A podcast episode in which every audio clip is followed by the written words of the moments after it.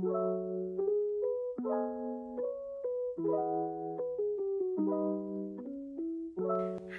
selamat pagi, siang, sore, malam. Buat teman-teman semua khususnya yang lagi dengerin podcast aku sekarang ini Sebelumnya perkenalkan nih, nama aku Nadia Setiawati. Teman-teman bisa panggil aku Nadia aja. Aku dari Universitas Pendidikan Indonesia Dari jurusan Pendidikan Sosiologi khususnya Angkatan tahun 2021 Nah, teman-teman gimana nih kabarnya? Di pandemi kayak gini, aku harap teman-teman bisa tetap sehat selalu ya. Karena kesehatan itu, khususnya buat masa-masa sekarang nih, penting banget ya teman-teman.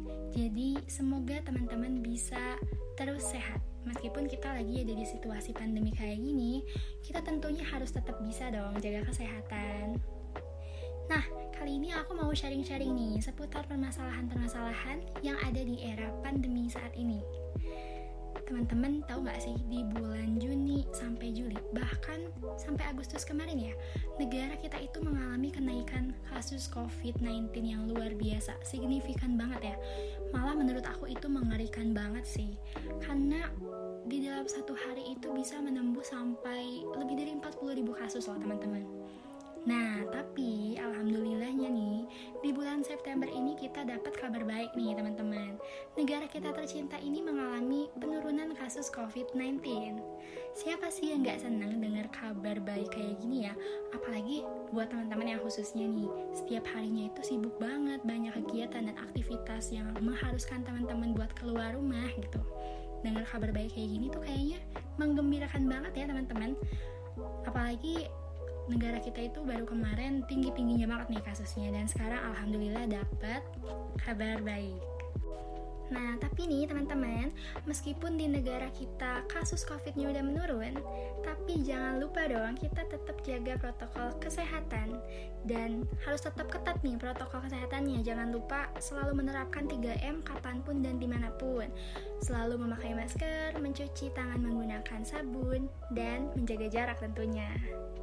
Nah, teman-teman tahu nggak, selain dari 3M yang aku sebutin barusan, ada nih satu hal lagi yang nggak kalah penting yang harus kita lakuin juga, khususnya di pandemi COVID-19 ini. Kira-kira ada nggak ya yang bisa nebak apa hal penting yang harus kita lakuin juga selain 3M yang tadi? Yap, bener banget, vaksin. Apa sih vaksin itu dan apa pentingnya kita untuk mengikuti kegiatan vaksin? Nah, kali ini aku bakal ngejelasin seputar permasalahan vaksin ini. Jadi teman-teman, vaksin itu adalah zat atau senyawa yang berfungsi untuk membentuk kekebalan tubuh atau membuat imun yang kebal di tubuh kita terhadap suatu penyakit, khususnya COVID-19. Nah, vaksin ini biasanya diberikan dalam bentuk suntikan. Vaksinasi adalah proses pemberian vaksin ke dalam tubuh. Kenapa vaksin ini penting? Karena ketika seseorang udah mendapatkan vaksin nih, nah tubuhnya bisa dengan cepat membentuk antibodi teman-teman untuk melawan kuman atau virus penyebab penyakit tersebut, khususnya COVID-19 ini ya. Nah, juga selain itu untuk menjaga reaksi kekebalan tubuh terhadap COVID-19. Ditambah lagi, negara kita ini baru 17% nih teman-teman yang mengikuti kegiatan vaksin. Jadi, vaksin ini penting untuk kita ikuti. Nah, itu tadi sedikit gambaran ya yang udah aku singgung mengenai uh, vaksin ini. Selain aku mau bahas vaksin, aku juga mau bahas masalah lain nih. Aku mau bahas mengenai dampak-dampak yang bisa kita peroleh selama pandemi COVID ini. Nah teman-teman, seperti yang kita ketahui ya, selama pandemi ini tuh kita susah banget buat ketemu sama orang secara offline, tatap muka secara langsung gitu ya, ngobrol secara langsung itu tuh susah banget ya kan. Makanya kita itu cuma bisa berinteraksi melalui online, petatap maya aja gitu bisanya ya setiap hari. Bukannya itu sosial media, bacanya sosial media, kita tuh tiap hari pasti nggak jauh-jauh dari yang namanya sosial media. Nah, sebetulnya banyak banget kan dampak-dampak positif yang bisa kita ambil dari sosial-sosial media ini. Tapi teman-teman, gak bisa dipungkiri kalau dampak negatif dari penggunaan sosial media ini juga banyak nih. Khususnya untuk satu setengah tahun terakhir nih ya, ketika kita sering-seringnya banget nih menggunakan sosial media ini. Nah, apa sih contohnya dari dampak negatif dari penggunaan sosial media ini? Nah, aku bakal nyebutin salah satu dampak negatif yang menurut aku ini cukup mengerikan dan penting banget nih buat dibahas. Kayaknya sih udah ketebak banget ya, apa dampak negatif yang bakal aku bahas sekarang. Itu adalah isu atau berita hoax. Teman-teman, rasanya udah sering banget ya berseliweran di sosial media kita informasi-informasi yang kita tuh nggak tahu itu benar atau cuma dibuat-buat aja gitu ya dan kadang kita juga susah nih buat ngebedain mana informasi yang benar, mana informasi yang cuma dibuat-buat doang nih. Nah, ini pentingnya dan hal ini tuh menjadi tantangan tersendiri buat kita ya, di mana kita harus lebih memilah-milah lagi informasi yang kita dapatkan dari sosial media, khususnya di era pandemi kayak gini.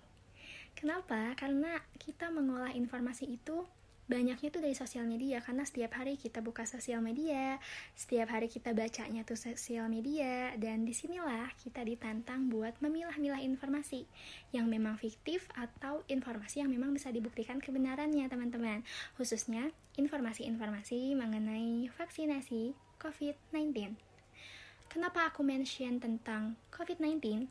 Karena hal itu lagi rame banget nih teman-teman tentang isu-isu hoax atau bahkan konspirasi. Jatuhnya itu malah kayak teori konspirasi ya mengenai vaksinasi COVID-19 ini. Banyak banget nih kita bisa lihat di platform mana pun e, berseliweran banget ya. Kita bisa lihat orang-orang yang nggak percaya sama COVID-19 atau bahkan menolak adanya vaksinasi COVID-19 karena alasan tertentu. Itu kenapa sih kira-kira bisa terjadi? Nah, kalau dilihat-lihat ya teman-teman, hal-hal kayak gitu tuh bisa terjadi karena penyebaran informasi-informasi yang sebetulnya itu hoax. Dan entah siapa nih oknumnya yang menyebarkan, cuma aku pernah dengar dari salah satu dosen aku, katanya memang oknum-oknum penyebar hoax seperti itu pasti akan selalu ada. Dan tugas kita sebagai penerima informasi, kita tentunya harus bisa membuktikan nih informasi yang kita peroleh ketika kita mendapatkan suatu informasi kita bisa mengira-ngira ini sebenarnya kebenarannya bisa dibuktikan apa enggak nih? Atau enggak bisa diuji apa enggak? Di situ teman-teman pentingnya. Nah aku juga bakal nyebutin nih sebetulnya apa aja sih kira-kira isu yang muncul ketika vaksin itu sudah mulai diberlakukan. Misalnya nih ya salah satu isunya. Ada yang menyebutkan bahwa uh, dalam jangka waktu 2 sampai 3 tahun penerima vaksin akan wafat Mungkin memang masyarakat itu kaget ya ketika mendengar berita ini, namun balik lagi kita harus bisa mencerna baik-baik informasi tersebut dan tidak menelan mentah-mentah informasi seperti itu. Nah, ketika kita mendapatkan informasi-informasi negatif seperti itu, kita tidak seharusnya langsung mempercayainya, apalagi ini menyangkut kesehatan kita gitu di, di era pandemi kayak gini. Dan itu tuh penting banget untuk mengedukasi diri kita sendiri. Jangan jauh-jauh mengedukasi orang lain, tapi edukasi diri kita diri kita sendiri dulu nih. Selain dari kasus yang udah aku sebutin tadi, nah aku ada juga nih isu lain yang merupakan isu hoax ya. Ini adalah aku baca dari salah satu platform yang menyebutkan katanya, nggak tahu kata siapa, katanya vaksin ini di dalamnya mengandung microchip magnetik. Apa sih microchip magnetik itu? Nah, yang aku baca dari sebuah berita hoax, itu katanya di dalam sebuah vaksin itu ditaruh sebuah chip yang ketika vaksin itu disuntikan ke dalam tubuh kita, chip itu akan tersalur ke dalam darah kita, lalu akan bisa mengendalikan tubuh kita.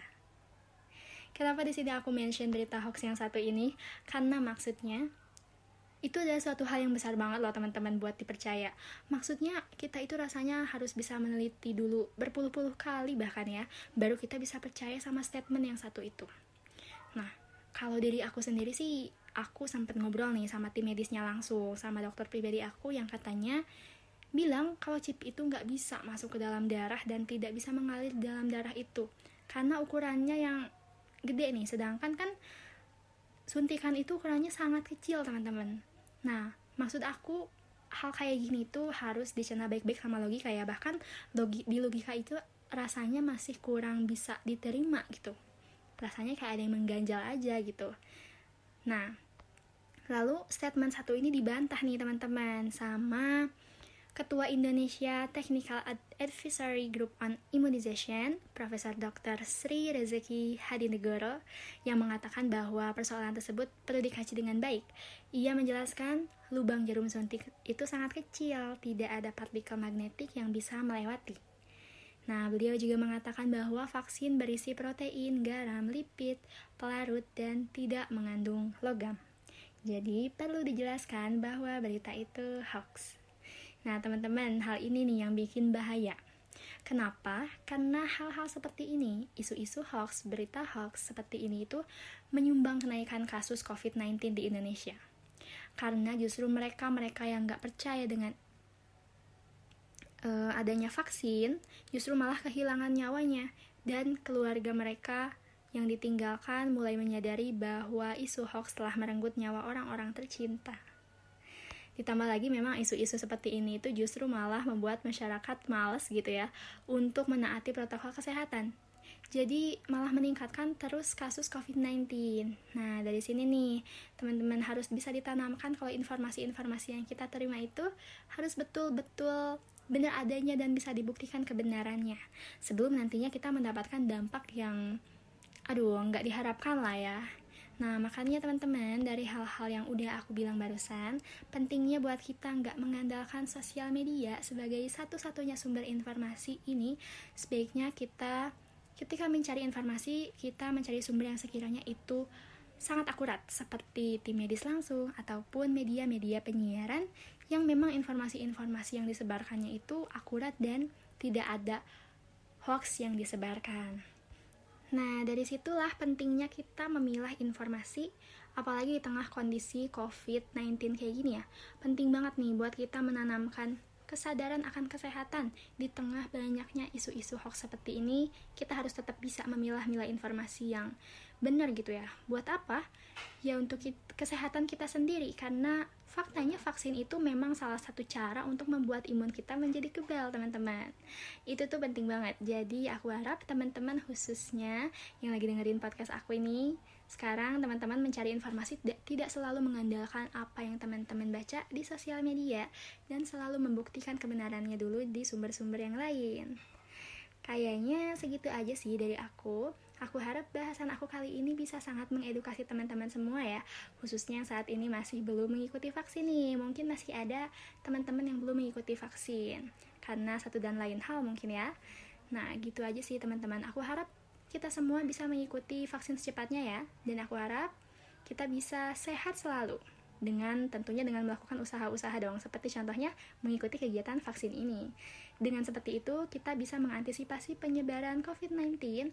Nah, semoga pesan aku kali ini bermanfaat ya teman-teman. Sekian yang bisa aku sampaikan.